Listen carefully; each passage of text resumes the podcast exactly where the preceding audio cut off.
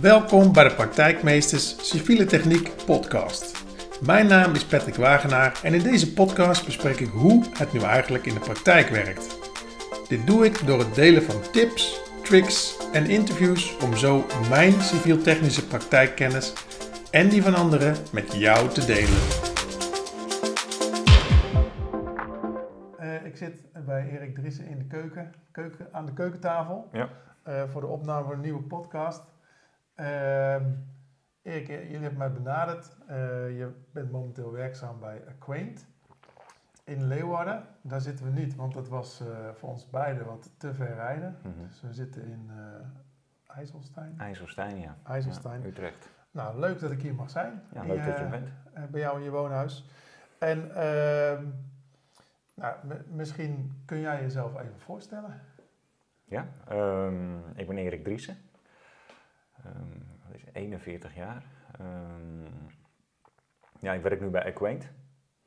En wij weten een hoop van de, van de conditie van waterleidingen, water- en afvalwaterleidingen. Ehm, ik heb, wat is dat? Ja, meer dan 20 jaar geleden, nee, 20 jaar geleden heb ik mijn studie chemische technologie af, eh, afgerond, HTS. En daarna direct gaan werken. Dus vrij jong gestart met werken toen ik, eh, nee, ik zei 20, was 19 jaar. 19 jaar geleden ben ik eh, op mijn 22e direct gaan werken. En ja, via een heel pad van allerlei eh, werkgevers, allemaal in de watersector, ben ik nu bij Equain terechtgekomen. Ja, dat gaf ja. Je zit eigenlijk, eigenlijk de water, water is zeg maar jouw rode draad in jouw eh, carrière. Ja. ja, water en ja, innovatieve technologie. Dat is wel hetgeen wat ik telkens ehm, heb aange ja, wat me heeft aangetrokken. Ik ben gestart, ik ben gaan, mijn afstudeerstage heb ik gedaan bij een, eh, een heel klein bedrijf, dat heette Filtrix. En die hadden, dat waren eigenlijk drie gasten van de, van de TU Delft. En die, hadden, die waren met membranen en actief kool bezig om heel kleine filters te maken. Ook een filterpen, dat zie je nu wel vaak. Maar toen was er nog maar in, de, in die buitensportwinkels, die outdoor winkels, had je één filterpen en die kwam van hun vandaan. Die gebruiken heel kleine membranen om water te, te zuiveren terwijl het erheen zuigt eigenlijk. Dat zijn zulke kleine rietjes met zulke kleine poriën dat ook de bacteriën achterblijven. Oké, dat is voor de survival, eh, dat Ja. we gewoon rechtstreeks uit de, uit de beek kunnen drinken. Precies, ja. Ja, en daar, daar ben ik gaan afstuderen. Ik was eigenlijk de, ik denk de vierde dan, daar.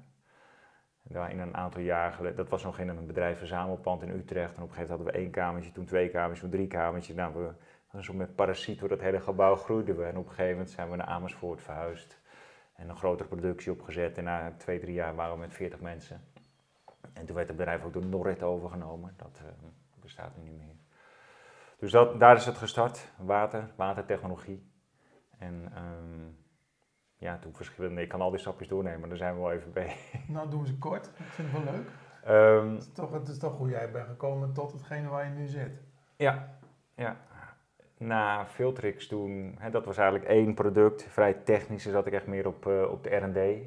Ehm, ben ik heb ik een stap gemaakt meer naar de breedte, naar Royal Haskoning.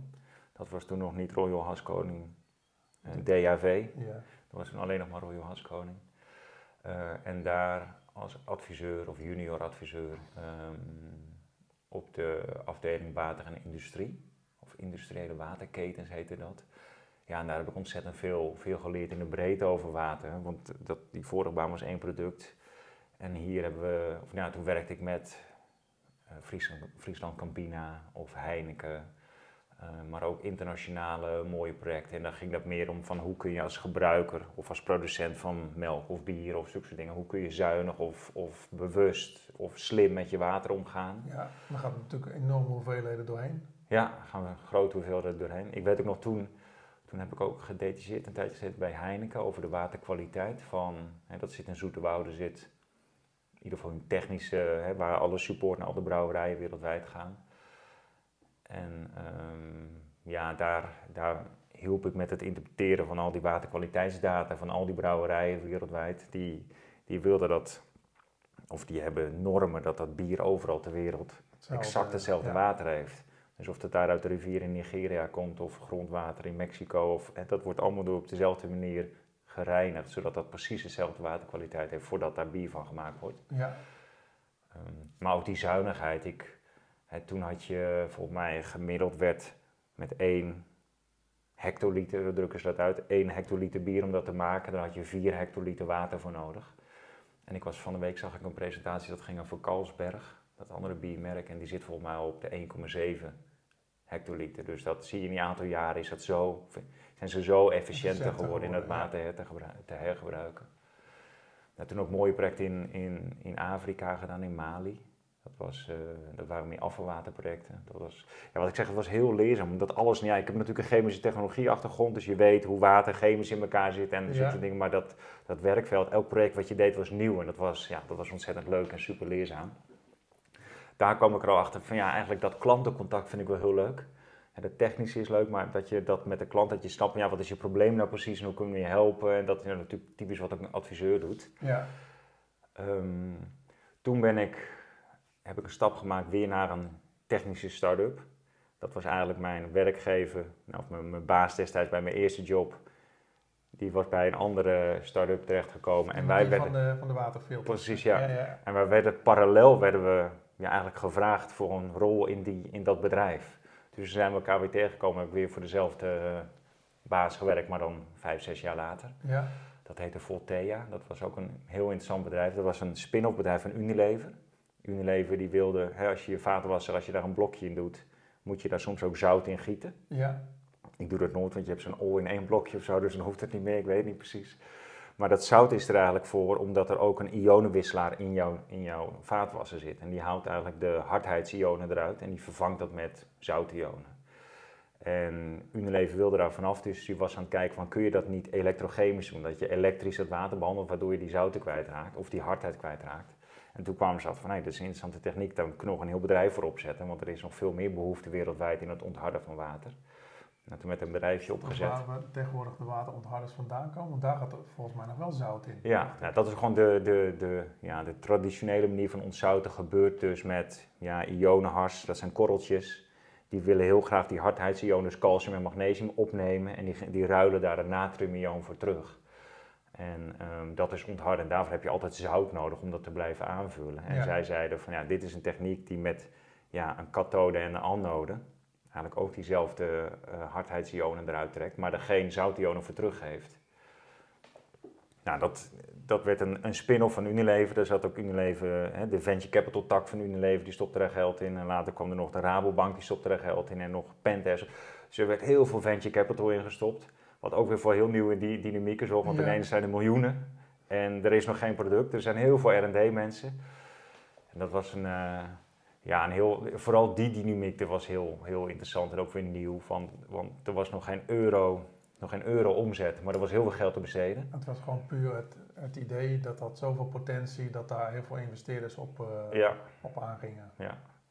En dus nu zijn we ook de hele wereld, ja, dat, wat was het, uh, 10, 15 jaar geleden.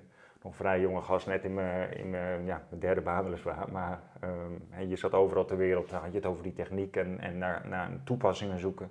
We hebben toen gekeken naar zowel de huishoudelijke toepassingen als bijvoorbeeld koeltorens. In de industrie heb je veel koeltorens waar de hele zoutbalans ook heel belangrijk is. En als we daar op een innovatieve manier het zout konden onttrekken, zou je daar wel heel veel water en vooral chemicaliën kunnen besparen. Dus nou, dat was, dat was een feest om daar te werken. Er waren negen nationaliteiten. We namen alleen maar, uh, vooral werden de mensen uit de universiteit aangenomen. Dat waren veel mensen ja, uit, uit allerlei landen. Dus op een gegeven moment superveel nationaliteiten. Gemiddelde leeftijd was onder de 30 nog. Dus uh, naast uh, keihard werken zaten we ook elke donderdagavond zaten we in Leiden in, het, in de kroeg. In de kroeg, ja. Dus dat was, ja, dat was een heel gezellige en mooie tijd. Um, is het, is het ik weet helemaal niet, ik moet nog steeds zout in mijn vaat. ja, ja. is het gelukt? Nou, het is. Um, ik ben daar op een gegeven moment vertrokken omdat dat ook. Dat heb je met, met, met technische innovaties. Je hebt iets wat in het lab werkt, je hebt iets wat in pilots werkt. En daarna die volgende stap is zo'n belangrijke en zo'n lastige stap. En dat is in zulke product, daar gaat het vooral over, over opschalen. Hoe kun je zo'n klein techniekje opschalen naar grotere technieken? of grotere units, grotere capaciteiten, met behoud van de, van de kwaliteit. Ja. En vooral dat je elke module die je produceert, dat het dezelfde kwaliteit heeft. Dat en dat was toen, toen ik daar vertrok, was een, um, een, een, grote uitdaging. Dat, dat, dat was heel lastig om die stap te nemen. En dat heeft vooral dus met productie, met consistente productie te maken.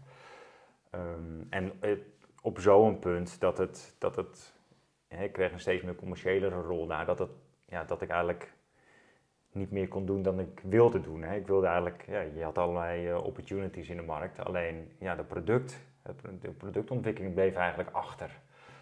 En um, dus dat was voor mij een reden om daar op een gegeven moment um, te vertrekken, omdat het, ja, er, er zaten gewoon hiccups. En dat is, dat is heel normaal, heel gebruikelijk. Of, nou, dat kan voorkomen bij technische innovatie. Het bedrijf bestaat nog steeds, heeft zich vooral gericht op de Amerikaanse markt.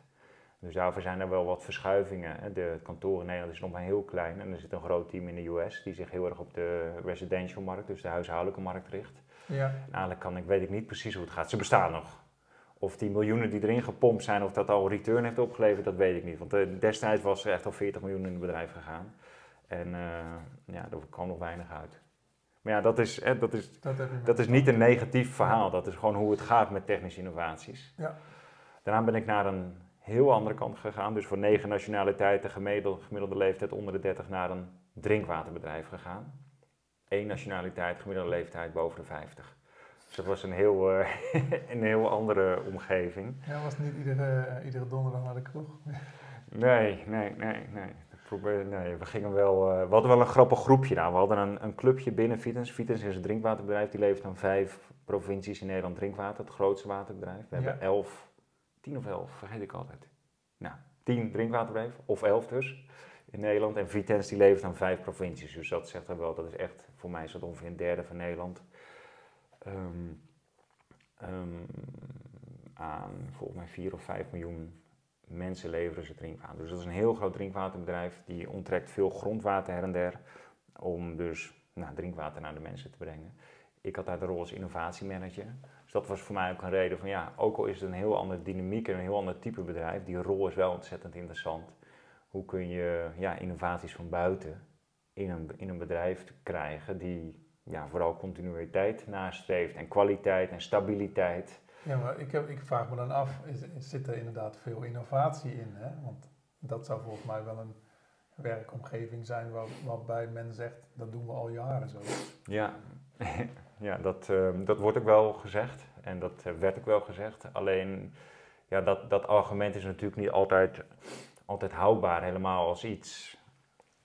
Uh, vooral in een drinkwaterbedrijf, en dat is ook wel een linkje naar waar ik nu zit, maar vooral de assets, vooral de ondergrondse, de leidingen, ja, die zijn misschien 100 jaar oud. Dus inderdaad, het is niet zo gek dat je het al 100 jaar zo doet, maar er moet wel wat veranderd worden, want al die leidingen die zijn oud aan het worden. Ja. En die worden wel vervangen, her en der. En, um, maar hè, dus in mijn rol als innovatiemanager hebben we ons vooral gericht op hoe kunnen we meer te weten komen van het leidingnetwerk, hoe kunnen we meer met sensoren werken, hoe kunnen we ook met inspectie werken.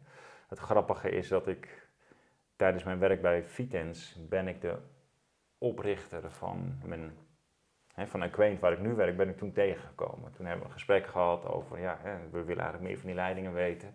En hij had er wel goede ideeën over. Hij kwam uit de olie- en gasindustrie, waar inspectie van leidingen al veel plaatsvond. Ja, logisch. En toen is ons, ja, zijn we elkaar uh, uh, leren kennen en is hij eigenlijk daar verder in gegaan, samen met de watersector, om een techniek te ontwikkelen. Nou, toen ben ik na Fides op een gegeven moment weer naar een ander adviesbureau gegaan, een internationaal adviesbureau op het gebied van watertechnologie. En wat we daar deden is eigenlijk heel veel waterbedrijven helpen met de juiste innovaties om hun oplossingen op te, op te lossen. Uh, dat was ontzettend leuk. Daar ben ik uh, op een gegeven moment um, um, ja, directeur van het Europese team geworden. Dat was een bedrijf wereldwijd met 100 mensen, Engels bedrijf. En het Noord-Europese team waren ongeveer 20 mensen die, um, ja, die, die begeleidde ik. En ik zorgde dat wij onze klanten, drinkwaterbedrijven in heel Europa konden helpen. Nou, en nu tot slot, eindstation, of althans tot nu toe. Tot nu toe, ja. Tot nu toe. Toen kwam uh, Rudy Dijkstra, dat was de man waar ik het net over had, die, uh, die ik bij Vitus al tegen was gekomen. Die zei van, nou, dat uh, bedrijf Acquaint, dat bestaat nu um, zes, zeven jaar. We zijn eigenlijk, die start-up fase zijn we nu bijna uit. En zegt van, ja, het is tijd voor mij om, om, het, om het over te dragen. Ik doe een stap opzij, ik blijf aandeelhouder, maar het was het tweede bedrijf die had opgericht, er was er nog een derde bedrijf aan te komen. En uh, wil jij de, de kar gaan trekken hier? En ja, dat is natuurlijk heel um, vlijend sowieso als je daarvoor wordt gevraagd. Ja. Wel, ehm, wel spannend ook, want het, ehm, hè, ik, zit hier, ik woon hier in Utrecht met een gezin en uh, is ehm, opgericht en nog steeds gevestigd in Leeuwarden. Ook voor een reden, omdat in Leeuwarden is, bevindt zich het Wetses Instituut. En Wetses is een instituut in de watersector dat veel fundamenteel onderzoek doet naar watertechnologie. En dat doen ze samen met ja, de eindgebruikers, dus drinkwaterbedrijven, afvalwaterbedrijven, maar ook ondernemers. En als daar een patent uitkomt, dan kun je als ondernemer kun je dat, kun je dat overnemen en daar een bedrijf uit oprichten. En dat is eigenlijk hoe Aquaint is opgestart. Oké. ik, ehm, mijn, mijn gedachte was, uh, Aquaint doet veel zeg maar, in de inspecties van, van persriolen. Mm -hmm. uh, Leeuwarden, veel buitengebied. Veel persriolen, ja. 1 en 1 is 2, dat was mijn gedachte. Nou ja, eigenlijk het eerlijke verhaal is, Rudy woont er heel dichtbij in de buurt. En dat zul je, vast, uh, dat zul je altijd zien. Ze zijn begonnen volgens mij in een garagebox vlak bij zijn huis of, of nou, typisch wat je hoort van start-ups, dat die een garageboxen starten. En, uh, dus dat is het. Um, Rudy komt er zelf vandaan, maar in de stad Leeuwarden, maar eigenlijk de hele provincie Friesland is ook heel veel, die richten zich ook heel erg op, het, op de watersector. Waar je in Eindhoven heb je robotica en, en zulke soort is daar echt duidelijk een focus op. Hier zitten veel ook financiële middelen zijn gericht op het stimuleren en het, het opbouwen van de watertechnologie sector. En dat is het, het Wetses Instituut is daar een voorbeeld van, maar er zit daar, uh, is daar echt een grote watertechnologie sector. Oké, okay. dat wist ik uh, overigens niet hoor, dus uh, wederom leerzaam voor mij.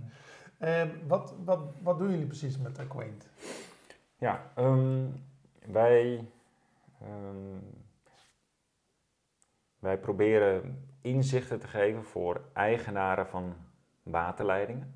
En dat kan dus een drinkwaterleiding zijn, maar ook een afvalwaterleiding in de conditie, dus de staat van die leiding zelf. En um, om een idee te hebben, in Nederland ligt er uh, onder de grond, nou ik weet nog van Vitens waar ik gewerkt heb natuurlijk, daar lag volgens mij 42.000 kilometer drinkwater in de drinkwaterleiding in de grond. Dus die vijf provincies, die heeft 42.000 kilometer drinkwaterleiding. En in heel Nederland zal dat misschien 150.000 kilometer zijn. Dus dat is een aantal keren rondom de aarde. Zoveel leiding ligt alleen in dat kleine landje Nederland. Ja. En dat heeft een waarde van miljarden. een hele hoop van die, en dat geldt ook voor riolen natuurlijk. Hè. Dat water komt het huis in, dat gaat weer weg, dus die riolen zullen ongeveer dezelfde lengte hebben. Ehm, die, een heel groot deel van die leiding is na de oorlog aangelegd. dus dat is, dat is in de jaren 50, 60, 70 een heel veel leiding. De opbouw van het land uh, ja. uit de voegen barsten, zeg maar, werd enorm veel gebouwd aan woningen. Dus daarom ook ik zie het overigens heel veel terug hoor, in de, als je een klikmelding doet en je hebt overleg over een project. Mm Altijd even checken hoe oud de leiding is. En dan, uh, nou ja, dan zie je nog wel eens inderdaad dat er behoorlijk oude leidingen liggen. Ja, en je ziet ze ook wel ouder. Hè. Er worden ook leidingen uit 1880, 90 zie je ook nog wel eens. Ja. En dus dat is niet gek. Alleen dat betekent wel dat we een hele hoop oude, um, en dat hoeft niet per se verouderd te zijn, maar in ieder geval oude assets onder de grond hebben liggen. En een, uh, een, drinkwaterleiding die hier je huis in komt, dat is een kleintje. Dat is, uh, die zijn types ook niet zo heel oud, sommige wel trouwens.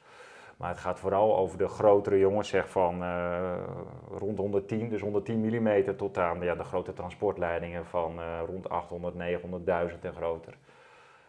Um, en eigenlijk is voor de hele sector, die is er daar al best wel een aantal decennia van bewust, van er komt een vervangingsbult zoals dat altijd werd genoemd. Een grote bult, op een gegeven moment is het, als je van een theoretisch levensduur van 100 jaar uitgaat, nou, dan kun je zo uittekenen wanneer je aan de beurt bent.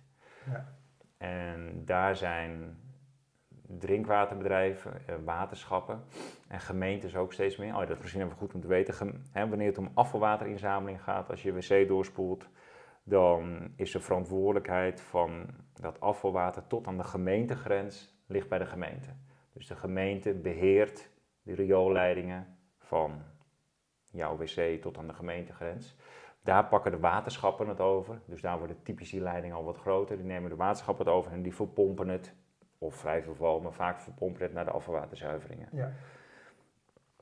Ehm, dus zowel de gemeentes, waterschappen en drinkwaterbedrijven hebben daar een opgave.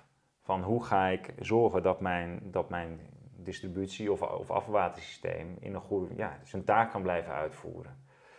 En nu waar wij, wij zitten daar in een niche, want wij kunnen daar de, de conditie bepalen van drukleidingen. En dat zeg ik zo specifiek. Hè? Een drinkwaterleiding staat altijd onder druk.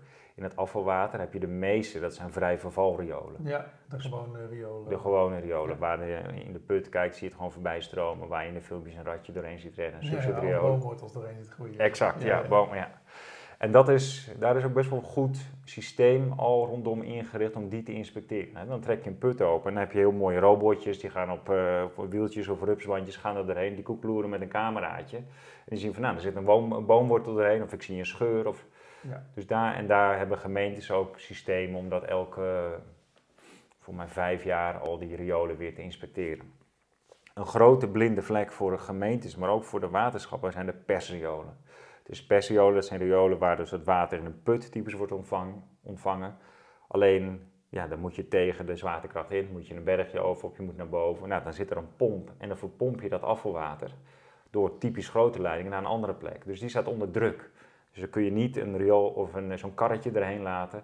Je kan hem niet even openmaken, je kan hem niet even uit bedrijf stellen. Ja, en dat is tot nu toe altijd geweest, ja, nou ja, die zitten er maar, dan- laten we kijken hoe lang dat goed gaat. Alleen nu meer en meer wordt daar, komt daar een bewustwording, ja, die moeten we ook gaan inspecteren. Nou, en dat is wat wij kunnen. Ja, want uh, wat is het? eh, er is inderdaad heel lang. ehm, ik denk dat er voornamelijk wordt gekeken naar de leeftijd. Mhm. En dan wordt er rekening gehouden met een bepaalde levensduur van zo'n leiding. Ehm, en dan wordt er op een gegeven moment een keuze gemaakt. Nou, hij zal nu wel einde levensduur zijn, Mhm. dus we gaan hem vervangen. Ja, dat is typisch hoe het nu. Ja, dus er kunnen, twee, er kunnen eigenlijk drie triggers zijn. Eén trigger is hij, hij, hij faalt. Hij faalt een aantal keer achter elkaar. We hebben een lekkage. Dat, en bij persiolen zijn dat, eh, ja, zijn dat nooit eh fraaie dingen. Dat zijn grote lekkages, want dat zijn grote leidingen. Dan zie je of zo'n hele zo'n weg zo langzaam opdrijven of je ziet zo'n auto ineens verdwijnen. Dat zijn grote dingen. Ehm, dus dat kan een, als een, een leiding één of meerdere keren faalt, dan wordt er gezegd van nou, die moet vervangen worden. En dat is reactief. En er zit vaak veel kosten aan zo'n faal. Eh, Als dat faalt, Sowieso, kosten. het moet allemaal al hersteld worden. Ja, kosten, imago, vindt niemand leuk. Dus dat is de, dus de eerste, het reactieve beleid is vaak, kost veel geld. Daarna heb je het, het, het proactief, dus dat zie je van ja, die leiding is uit 1948, eh, het is van asbestcement, het ligt in zo'n bodem, nou, die zal er wel aan toe zijn. Nou, dan wordt die vervangen, die komt op een lijstje van prioriteitenlijstjes en van dan gaan ze die vervangen en dan komt er een nieuwe leiding in. En wat wij dan vaak van leidingeigenaren horen, dat, dat, dat heel vaak zo'n leiding nog prima uitziet. Of dat het heel vaak voorkomt dat hij nog prima uitziet. Dus dan ben je eigenlijk ook geld aan het weggooien, want je bent een, een, een leiding, je bent de verkeerde leiding aan het vervangen. Of misschien van die leiding kon je misschien eh, één koppeling vervangen en dan kon je nog wel twintig jaar mee. Ja. En het derde is dat er eh, dat, eh, van die combinatie werken. Dan gaat, dan gaat de straat toch open en dan zegt de gemeente of het waterschap of, of het drinkwaterbedrijf zegt, ja, hij gaat open. Gaan jullie mee, ja of nee? Ja, en dat wordt er vaak gezegd van, oh, nou, laten we maar meegaan. Ja, bij het asbestcement vind ik dat altijd wel prettig als ik een project moet uitvoeren, moet ik eerlijk zeggen. Dat ze er meegaan dat dat eruit is. Ja, ja omdat die, dat zijn leidingen als daar, nou, die zijn zo fragiel. Tenminste, Mhm. de- de- misschien dat de leiding zelf nog goed is, maar als je daar met, met materieel in de buurt aan het werken bent of er komen trillingen vrij, dan is hij heel gevoelig voor, eh, heel gevoelig voor knappen. Ja, Ja. Dus het, het is bij mij in een civiel technisch project een trigger als ik ergens een waterleiding zie en er staat AC. mhm. Dat is voor mij wel een rode vlag om Ja. te kijken van hoe, hoe gaat het wel goed. Nou, er zit ontzettend veel AC nog in de grond eh, in Nederland. En dat is ja, voor. Ja, asbestcement heeft, nou vooral asbest heeft een beetje een negatief eh, ja, eh, imago. Terecht natuurlijk, omdat er veel ellende mee is gebeurd. Een asbestcementleiding, zo- zolang die nog nat is en in de grond zit, is dat, is dat eh, helemaal onveilig. Of helemaal veilig en onschadelijk. Nou, dat even goed rectificeren. Ja.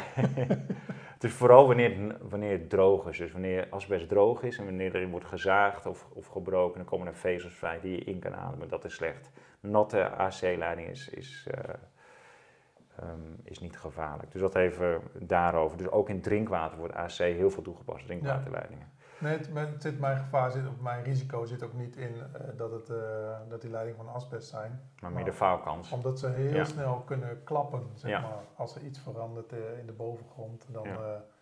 Ja, en de, ehm, het faalmechanisme van, van asbestcement is uitloging. Eh, ehm, asbestcement dat is een materiaal, een soort met cement, nou, het zegt het al, cementachtig materiaal, waar over de tijd de calciumionen kunnen uitlogen, zoals het heet. En als dat uitloogt, dan ehm, blijft eigenlijk de wanddikte blijft gewoon intact. Dus het ziet er gewoon hetzelfde uit, alleen Ja. het wordt heel zacht.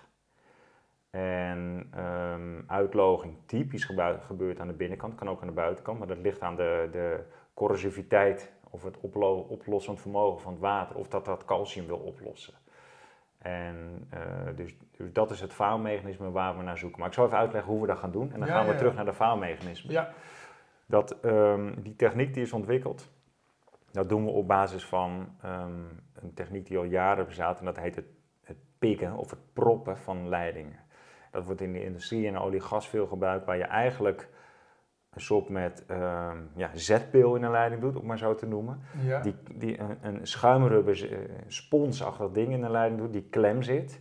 Die doe je weer dicht en met de druk duw je die spons door die leiding heen. En dat wordt gebruikt om een leiding te reinigen. Je kan je voorstellen, die duw je erin, alle viezigheid komt los en dat duw je... Dat duw je voor je uit en dat komt aan de andere kant, wordt Precies, eruit gedrukt. Ja. En bij een afvalwaterleiding uh, maakt het niet zo uit, want die vervuilt, vervoert toch vuil water. Bij drinkwaterleiding moet je dat bij een geïsoleerde leiding doen. Die zet je dicht en je zorgt dat de vuiligheid eruit komt. Um, dus het reinigen, het proppen, het piggen in het Engels um, van leidingen, dat is, dat is gangbare techniek. Dat wordt veel gedaan. Wat wij hebben gedaan is aan de achter, nou, dat we eerst zo'n schuimrubberprop er doorheen doen en daarna doen we een iets stijvere, nog steeds schuimrubberprop, waar we aan de achterkant allerlei sensoren hebben gehangen. Dus terwijl die door die persleiding of drinkwaterleiding um, voortbeweegt, uh, maken we gebruik maken van ultras, ultrasoongeluid, maar nog een aantal andere sensoren maken we opnames van die wand. Dus we gaan daar met een snelheid van een halve meter per seconde, gaat die prop door die leiding heen. En die maakt een, een heel gedetailleerde dikte, gezonde wanddikte opname van die buis. En ik zeg dat gezond, omdat bij asbestcement is die wanddikte is gewoon nog intact. Ja, maar het kan zijn dat die te zacht is. Ja, of dat de helft uitgeloogd is, zoals dat heet. En ultrasoon wat het eigenlijk doet, dan gaat een signaal van die meetkop, die gaat naar die wand, die echo terug. Maar hij penetreert die wand ook en echoot het weer terug. En eigenlijk het verschil tussen die tussen die twee echosignalen, dat vertelt precies hoe het met die wand gesteld is. Dus wij kunnen van een AC-leiding bijvoorbeeld, maar ook van een metalen leiding, een gietijzer, uh, kunnen wij vertellen wat is de resterende gezonde, constructieve wanddikte van die, van die, van die leiding nog. Ja, zonder uh, proefsleuven, opgave, ja. doorzagen. vroeger werd het met stukjes eruit gehaald, dan kun je met uh, fenolftaline kun je er overheen wrijven en dan zie je hoeveel dat uitgeloogd is. Nou, dat is ten eerste gevaarlijk, het is gedoe, je maakt je leiding, het is een destructieve test, wij hebben een non-destructieve test. En bovendien kun je in één run, kun je kilometers leiding kun je ineens in, in kaart brengen. dit is een techniek die we typisch toepassen op leidingen vanaf rond 200. Dus de grotere transportleidingen of uh, ja, uh, transport, afvalwater, persleidingen. Ja. Um, maar gemiddelde, gemiddeld doen we 2, 3, 4 kilometer in één keer. Dan heb je ineens van die hele leiding, weet je van wat is de resterende wanddikte, maar ook wat wij meten als um, hè, in de koppelingen. Dus als je een MOFSPI-verbinding hebt, wij, wij meten wat. Uh, kijk, in je telefoon zit een, zit een sensor die voelt welke richting die uitgaat. Een IMU heet dat. En dus als je bijvoorbeeld met het augmented reality het zo of zo doet, dan voelt hij van hé, hey, dat ding gaat heen en weer. Nou, zo'n sensor, iets meer geavanceerd, zit ook in onze tools. Dus die meet precies wat is de versnelling, wat is de hoek waarin die gaat. En als die tool naar een koppeling toe gaat en de koppeling weer verlaat, dan kunnen we exact de hoekverdraaiing in die koppeling meten. Dus we kunnen exact zien, tot een halve graad nauwkeurig, of minder dan een halve graad nauwkeurig zien we onder welke hoek, of zit hij in het verlengde, zit hij zitten die leidingen in die koppelingen. En dat is een, een veel gezien faalmechanisme, dat die koppeling klapt. Omdat je zetting hebt her en der. En als dat... Um, als het te veel gaat, ja, dan schuift hij uit die koppeling helemaal onder druk. En hup, de spanning op en dan, ja. klapt, dan klapt hij hem af. Klapt hij hem af, ja. En dat is, wel, dat is het meest geziene faalmechanisme eigenlijk. Um, en daarnaast zien we, het hoeft niet altijd hoekverdraaiing te zijn, we zien ook uitschuiving. Dus we kunnen ook de voegwijte in een aantal millimeter nauwkeurig kunnen meten. Dus eigenlijk wat we doen, wij halen het, uh, we bereiden met de klant, met een waterschap of met een, uh, met een drinkwaterbedrijf of een gemeente zo'n project voor. Zo'n leiding moet, ja, hoe wij dat noemen, piggable zijn. Ja. Dus je moet het ding erin kunnen krijgen. Dus er moet een T-stuk of een ijstuk op zitten, het liefst een ijstuk, want dan gaat hij mooi een beetje onder een flauwere hoek in. Maar het kan ook een T-stuk zijn. Met een blindflens erop, of nou, we noemen dat een proptoren, dus dat ding gaat erin, blindflens erop, heb je een beetje druk nodig om hem in de leiding te krijgen. En daarna gebruik je eigenlijk het afvalwater om hem er doorheen te, om er te duwen. Dus je kan gewoon dat gemaal aanzetten en dan wordt hij hup, voor, een aantal, oh, voor een aantal kilometer doorheen geduwd. En aan de andere kant zorg je weer dat hij eruit komt.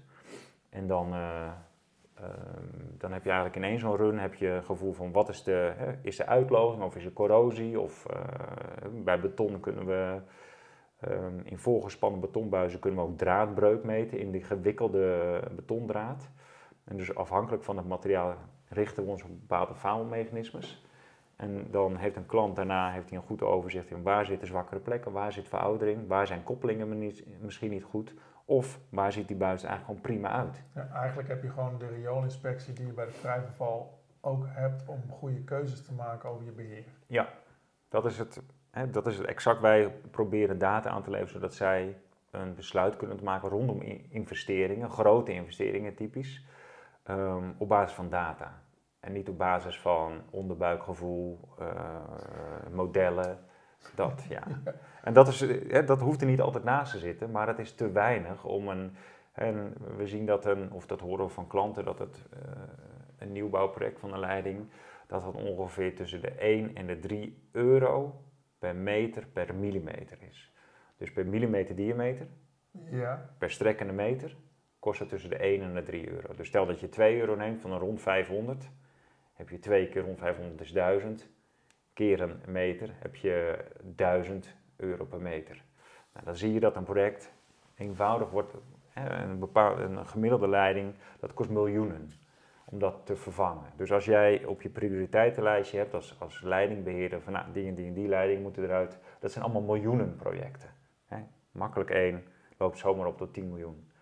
En als dan een inspectie van 50.000 euro jou kan vertellen dat je van die 10 leidingen er nog drie kan laten liggen, ja, dan, dan heb je miljoenen verdiend. Heb je miljoenen verdiend. Of, want vaak gaat het niet zo dat ze die investering dan niet doen, dan kun je die miljoenen inzetten op leidingen die dat echt nodig hebben. Of je kan in plaats van dat je vijf leidingen vervangt, kun je twintig leidingen reparatiestuk aan aanbrengen. En dus je hebt veel sneller kun je je, je hele areaal kun je in een, in een, en in kaart krijgen en in een gezonde conditie brengen. Ja, het klinkt voor mij als een no-brainer. Maar... Ja, nee, ja voor mij ook. Ja, maar, dat is de, ik, maar toch is het lastig. Het is lastig om dat uit te leggen aan, aan klanten, omdat het en nieuw is, hè. het wordt niet, uh, wordt niet veel gedaan. En het, het inspecteren met een, met een robotje is wel veel goedkoper, want dat, dat zijn alleen maar camerabeelden die daar worden um, um, verzameld. Zo'n leiding staat ook niet onder druk. Als er een scheurtje in zit, lekt een beetje weg, maar dat is niet zo heel erg. Een persleiding staat onder druk, dus als er een scheurtje zit, is dat, heeft dat veel meer effect. En als die klopt, heeft het nog veel meer effect. Ja. Ehm, dus we leveren ook veel meer informatie. En helemaal als je over vijf of tien jaar weer inspecteert, kun je echt zien van, nou, hè, die veroudering die we toen zagen, die is veel meer toegenomen. Of hij is stabiel en je blijkt dat je nog steeds niks op te doen. Exact.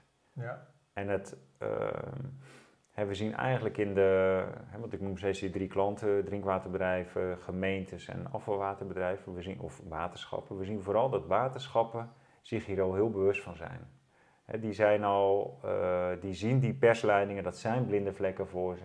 Dus er zijn, er zijn in Nederland uh, eh, 21 waterschappen. Nou, met ongeveer een derde zijn we regelmatig projecten aan het uitvoeren. We zijn met het waterschap van, van Limburg, WBL, ehm, zijn we om de week zijn we een leiding van hen aan het inspecteren.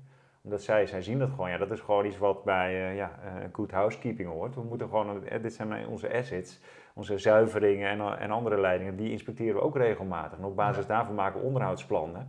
Alleen die, die, die... Zonder die data kun je eigenlijk geen, geen goed onderhoudsplan maken. Nou ja, of je doet het te vroeg. Ja. Of te laat. Ja. Nou ja, dus die no-brainer, dat, dat, dat gevoel, dat, dat hebben, we, hebben wij zelf ook wel een beetje. Alleen het is wel dat we typisch kosten besparen op investeringen. Maar onze factuur wordt ontvangen door een andere afdeling. Zeg maar. Dus je, het uitvoeren van een inspectie, dat is een kost voor één afdeling.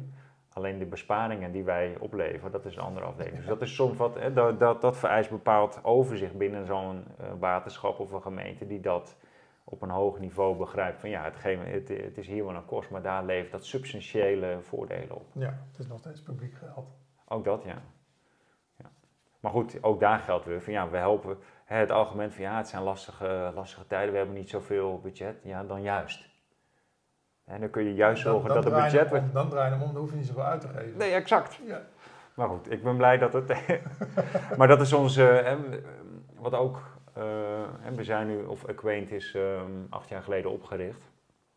En de, ja, de eerste paar jaren, dat is echt pionieren. Hè, dan wordt, en daar was ik dus geen onderdeel van. Maar toen heeft uh, de oprichters, Rudy, Rudy en ook uh, Simon van der Heijden, die hebben samen um, heel veel pilots gedraaid, gesprekken met klanten gehad. En um, dat heeft een heel andere focus. Heeft veel meer een focus van werkt de techniek en waar heeft de klant eigenlijk behoefte in en, uh, of behoefte aan.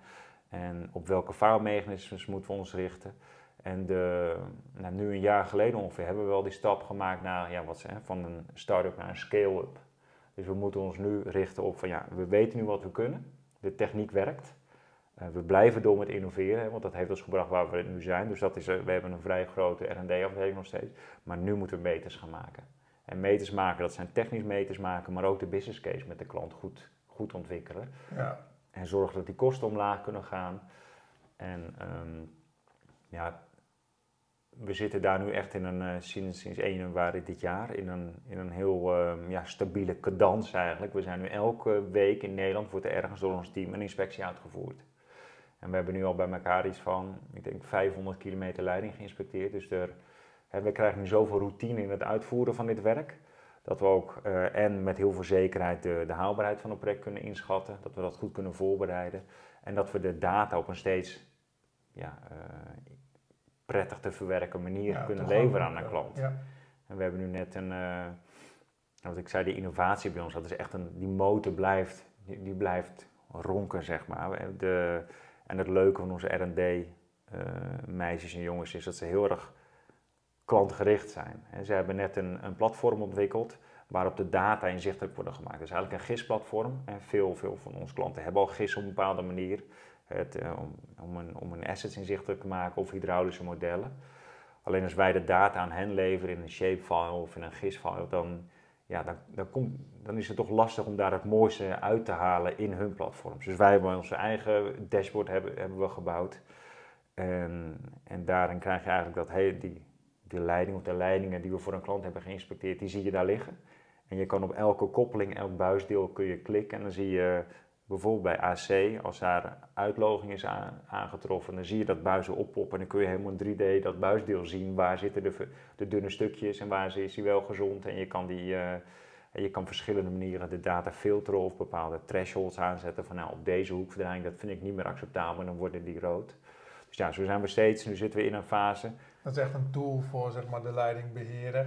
Ja. Dat, of de, de assetbeheerder, dat hij kan zeggen, oké, uh, wat je bij vrij vervalriolering hebt, dat je zeg maar, de schades kunt uh, categoriseren, dat mm -hmm. zit hier eigenlijk ook ja. in. Ja, dus dit, dit is eigenlijk onze manier van rapporteren.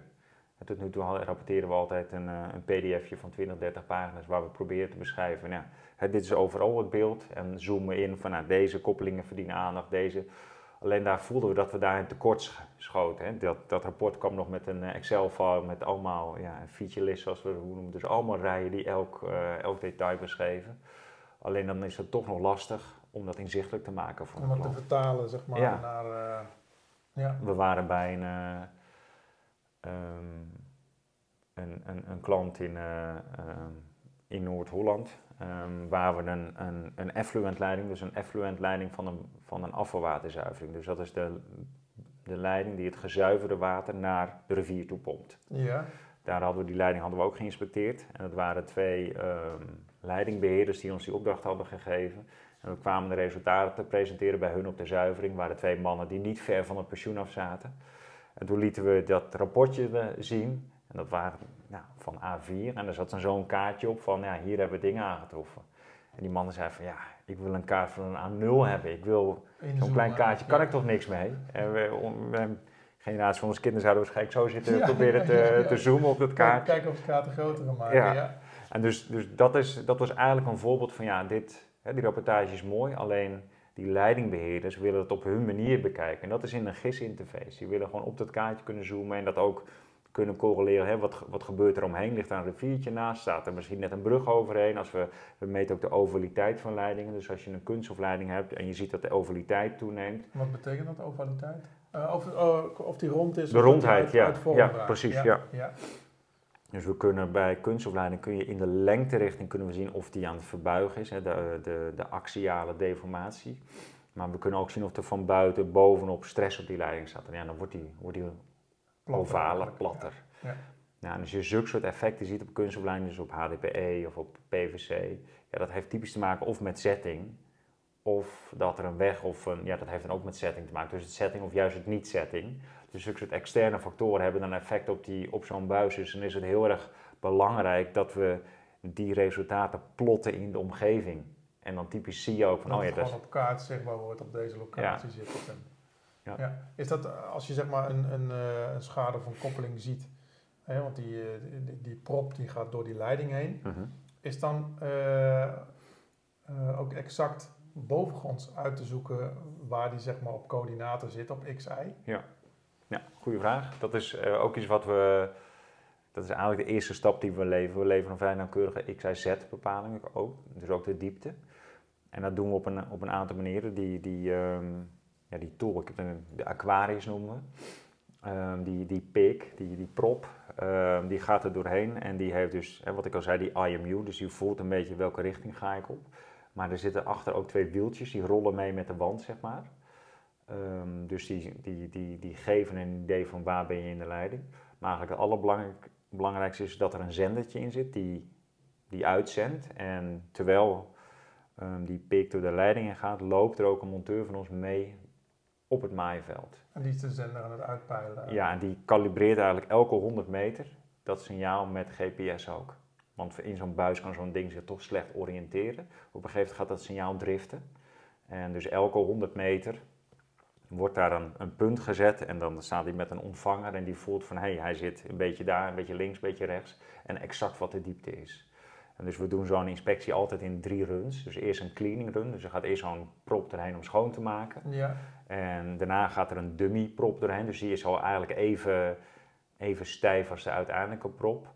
Ehm, en, en daar kunnen we eh, alvast goed, goed bepalen waar, waar zit die leiding nou eigenlijk echt. Want dan zie je dat dat afwijkt van die gistdata die we van een klant hebben gekregen, als die er überhaupt al is. ja. Ja, want vaak, of niet vaak, maar soms is dat er helemaal niet. Is er geen idee van waar die exact ligt. Dus dan Hoe, nou- hoe nauwkeurig krijg je hem? Als je hem, eh, heb je hem echt spot on, x, y, z? Nou, we, als wij de XIZ-bepaling leveren, dan garanderen we een nauwkeurigheid van een halve meter. Ehm, en wij zien afwijking dat, we, dat die op tekening aan de andere kant van de straat ligt. Of, of dat hij ergens een haakse op- op bocht neemt, maar dat hij er eigenlijk in een curve langs gaat. Dus ehm, ja, we zien best wel, en dat ligt natuurlijk aan hoe je dat in hebt gemeten. Heb je dat echt ingemeten of lag hij op, op tekening zo, maar is hij in, in de praktijk net iets anders ingelegd? Of wat je hebt bij eh, zowel gemeentes als drinkwaterbedrijven, die hebben een hele historie van fusies en samenvoegingen. Ja, dan zijn die tekeningen, soms krijg je ook tekeningen op gewoon hand- hand, hand handgetekende ja. tekeningen. Ja, dus daar kan het dan wel van afwijken. Ehm, ja, en die Z-bepaling die is ook heel, eh, heel nauwkeurig, omdat we op dat moment, elke 100 meter, meten die afstand tussen die tool en de pik die voorbij komt. Dus als wij onze data opleveren, dan leveren we ook dat Z-profiel daarmee op. En dan is het weer typisch interessant, hè, wat je in, in afvalwaterleidingen, een, eh, verouderingsmechanisme kan ook eh, H2S-aantasting zijn. Dus dat is aantasting van een bepaald gas dat zich voordoet in, in afvalwater en dat kan die, dat materiaal echt aantasten. Nou, dat kun je wel voorstellen, gas gaat omhoog. Dus dat gebeurt op de hogere punten. Dus wanneer je die H2S-aantasting, als je dat over het Z-profiel heen legt, dan zit dat vaak op plekken waar je het verwacht. En dat kan ook een soort, soort controleslag. Ja. ja. en soms kan het ook betekenen, hè, soms zitten er ontluchtersopleidingen, dat die ontluchters niet meer goed functioneren. En dan kun je daar naar kijken. Dus ja, dat overheen, over elkaar heen leggen van al die data, dat, eh, dat geeft steeds meer inzichten voor een leidingbeheerder. Hè, wat wij niet doen is, is een leidingbeheerder vertellen van ja, wij hebben dit en dit gezien, die leiding moet je vervangen. Dan mo- mogen ze zelf. Wij leveren interpreteren data, wij leveren ja, inzicht ja, en we proberen dat zoveel mogelijk te verrijken. Alleen de, we zien ook soms dat we, dat we een, een klant er eigenlijk, ja, je zou verwachten als je een inspectie uitvoert dat er dan ook hè, inzichten uitkomen. Maar soms is dat nog wel even worstelen van, oh ja, nu weet ik dit. Ja, wat moet ik daar nu eigenlijk precies mee? Want we maken dingen inzichtelijk. Als het, als het allemaal groen is, allemaal oké is, dat is natuurlijk makkelijk. Nou, hoef ik niks te doen. Maar als het nou net oranje is, of een beetje donker oranje, of als die Er zijn ook, eh, we werken ook met bureaus die onze data kunnen omzetten in een restlevensduurverwachting.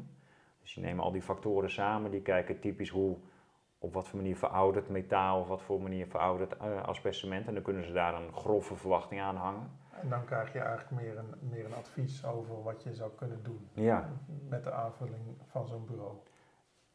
alsnog is het niet een advies van je moet dit doen. Het is wel een advies van ja, de, de, rest, de verwachte restlevensduur van die leiding is, is, is nul jaar. Dat kan ook een uitkomst zijn. Ja, Of meer dan 30 jaar. Maar als het nou 7 jaar is, ja, dan. maar dat is een afweging die de leidingbeheerder zelf moet maken naar aanleiding van de investeringen die er nog komen. Ja, maar dat heeft wel met de.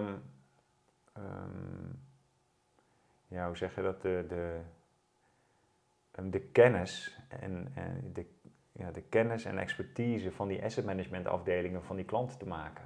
Of zij, daar, of zij dat gewend zijn om zulke soort afwegingen te maken. Om dan op basis van inzichten ineens, om dan te bepalen van laat ik die leiding nog even liggen of haal ik hem er toch maar uit. En dat is, dat is gewoon een weg waar we doorheen moeten. En daar leren wij zelf ook van. Wij zijn, eh, of nou, gisteren waren we, hebben we nog een, eh, een presentatie gegeven aan een groep ehm, drinkwaterbedrijven. Ehm, en toen hebben we het hier ook over gehad. Van ja, als jullie ons, wat verwachten jullie van een inspectiebureau dat wij leveren? Willen jullie dat wij een advies leveren of gewoon de data leveren en dat jullie het advies geven? En toen zag je eigenlijk al dat er onderling al een discussie kwam van ja, wat willen we, wat, wat verwachten we eigenlijk? De ene wel, de ander niet. Ja, en als zo- zo'n zo'n inspectiebureau adviseert om dit met een lijn te doen, ja, dat moeten we toch zelf eigenlijk nemen in die discussie. En aan de andere kant zie je ook wel van ja, een, een uitloging van 30%. Wat kan ik daar nou precies mee? Dus dat is een, wel een interessante fase waar we nu in zitten, waar we samen met klanten eigenlijk zoeken, ja, waar houdt ons werk op? En waar start jullie werk? En zit er misschien nog een gat tussen? En wij weten wel, wij hebben nu, ook al weten we veel van die faalmechanismes en weten we veel van die veroudering, op dit moment zeggen wij nog, ons werk houdt op bij het leveren van feiten, van data. Ja.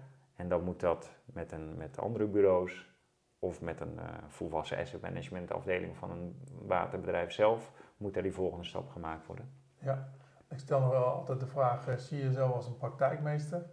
Maar als ik hoor hoeveel, ken- hoeveel kennis jij hebt over water, dan... eh, Ja, wat is een praktijkmeester? ja, dat mag je zelf invullen. Nou ja, ik. ehm, je hebt net wel gehoord door die verschillende. eh, die route die ik heb gehad bij heel veel verschillende bedrijven. Denk ik dat ik een redelijk goed beeld heb van alle verschillende facetten van water. Ik heb veel eh, rollen gehad waar het vooral over de wa- waterkwaliteit ging, de chemische waterkwaliteit. En nu heb ik het vooral over leidingen. Alleen ja, omdat ik weet wat, wat agressiviteit van water is en wat ontharding en wat betekent, snap ik dat nu ook wat makkelijker. Ehm, en door die, ja, wat is het, 18, 19 jaar in de watersector, snap ik die sector ook wel een beetje. Van ja, hoe zit een drinkwaterbedrijf in elkaar? Wat is de rol van adviseurs? Hè? Want aan die kant heb ik ook gezeten, van leveranciers. Dus ik denk dat van de hele watersector weet ik inmiddels, nou, voel ik me redelijk eh, op een plek en, en comfortabel als het over verschillende onderwerpen gaat. Alleen ik zie me niet als een expert op een bepaald vlak. Als ik bij, eh, ook bij Equate nu, daar werken mensen die hebben zo ontzettend veel verstand van bepaalde faalmechanismes of bepaalde eh, materialen en niet te vergeten dataverwerking. En we hebben, als er een inspectie wordt uitgevoerd, komt er zomaar tussen de 50 en de 100 gigabyte aan data komt er binnen. Dat is allemaal ruwe data. Het zijn allemaal plaatjes, eigenlijk ultrasoondata. Ja, en daar zijn, hè, tot nu toe is er heel veel in, ge- in geïnvesteerd om algoritmes te bouwen, om dat te, om dat te Om te interpreteren. interpreteren. Ja. Ja. Alleen nu zien we dat je eigenlijk ook al AI kan kopen. Dus van Azure bijvoorbeeld, kun je, die kun je beelden voeden. Kun je, eh, en we hebben nu van de afgelopen jaren best wel veel beelden van ultrasoongeluiden. En die hebben we nu een aantal keer van, ja, hier heb je, nou, ik zeg maar wat, 80.000 plaatjes van hoe het eruit ziet als het niet goed is. En hiervan als het wel goed is. En Dan hier kun je, heb je kunt eigenlijk de artificial intelligence leren om zeg maar, de inspectiegegevens min of meer te gaan interpreteren. Ja, ja, en dat zien we nu. En dat is niet het hele werk, want er zit nog echt veel menselijk werk omheen. Alleen we zien nu dat bulkwerk, van, dat, van dat, het koren van dat kaf scheiden, dat kan dat AI ja, angstaanjagend goed. Ja. Met, eigenlijk met, met vrij korte training. En dat is, dat is technologie die, die anderen hebben ontwikkeld eigenlijk voor ons.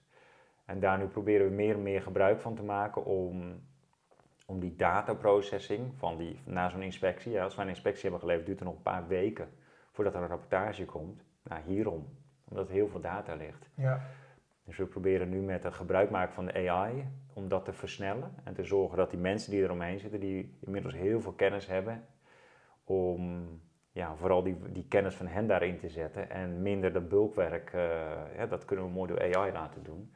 Ja, dan maken we nu echt grote stappen. En dan zien we dat die dataverwerkingstijd, nou, die is nu al bijna gehalveerd ten opzichte van een half jaar geleden. Ehm, en dat, want daar hebben we het nog niet helemaal, over, helemaal niet over gehad, dat, dat maakt ons klaar voor onze internationale stappen. Want we zijn nu in verschillende landen internationale inspecties aan het doen. En uiteindelijk is het doel dat we in verschillende landen partners hebben die onze techniek gebruiken om daar te inspecteren. Ik wilde net de vraag stellen, zijn we eigenlijk nog iets vergeten om te bespreken? Maar dit is Dit, ja, ja. Nou, we zijn sowieso nog heel veel vergeten om te spreken. nou ja, dus dit is de volgende stap internationaal. En dan als die partners, hè, we hebben net, nu zit er een team in het Midden-Oosten, um, over een paar weken in Polen. En, um, nou, we zijn in Amerika, hebben we een partner gevonden. En het, ons groeimodel internationaal is dat we partners vinden die weten wat een leiding is, die weten wat PIG is het liefst. En die we in, in een paar keer trainen onze techniek kunnen overhandigen. En die inspecties met onze techniek doen, waardoor eigenlijk alleen die data nog door Leeuwarden komt. En ja, dan is die groei, die gaat ineens veel, veel harder. Ja. we, ja, we, hè, we hebben nu... dan eh, heb je ook AI nodig om al die data te gaan verwerken. om dat nog meer te gaan doen, ja. Ja. En vroeger eh, huurde je eh, heel veel mensen in, of je huurde twintig mensen in, eh, in India in die dat werk doet. Dat is typisch van dat IT-werk wat, wat door lage lonenlanden werd gedaan. Ehm, ja, nu kan dat, die groei kan gefaciliteerd worden door, door automatisering.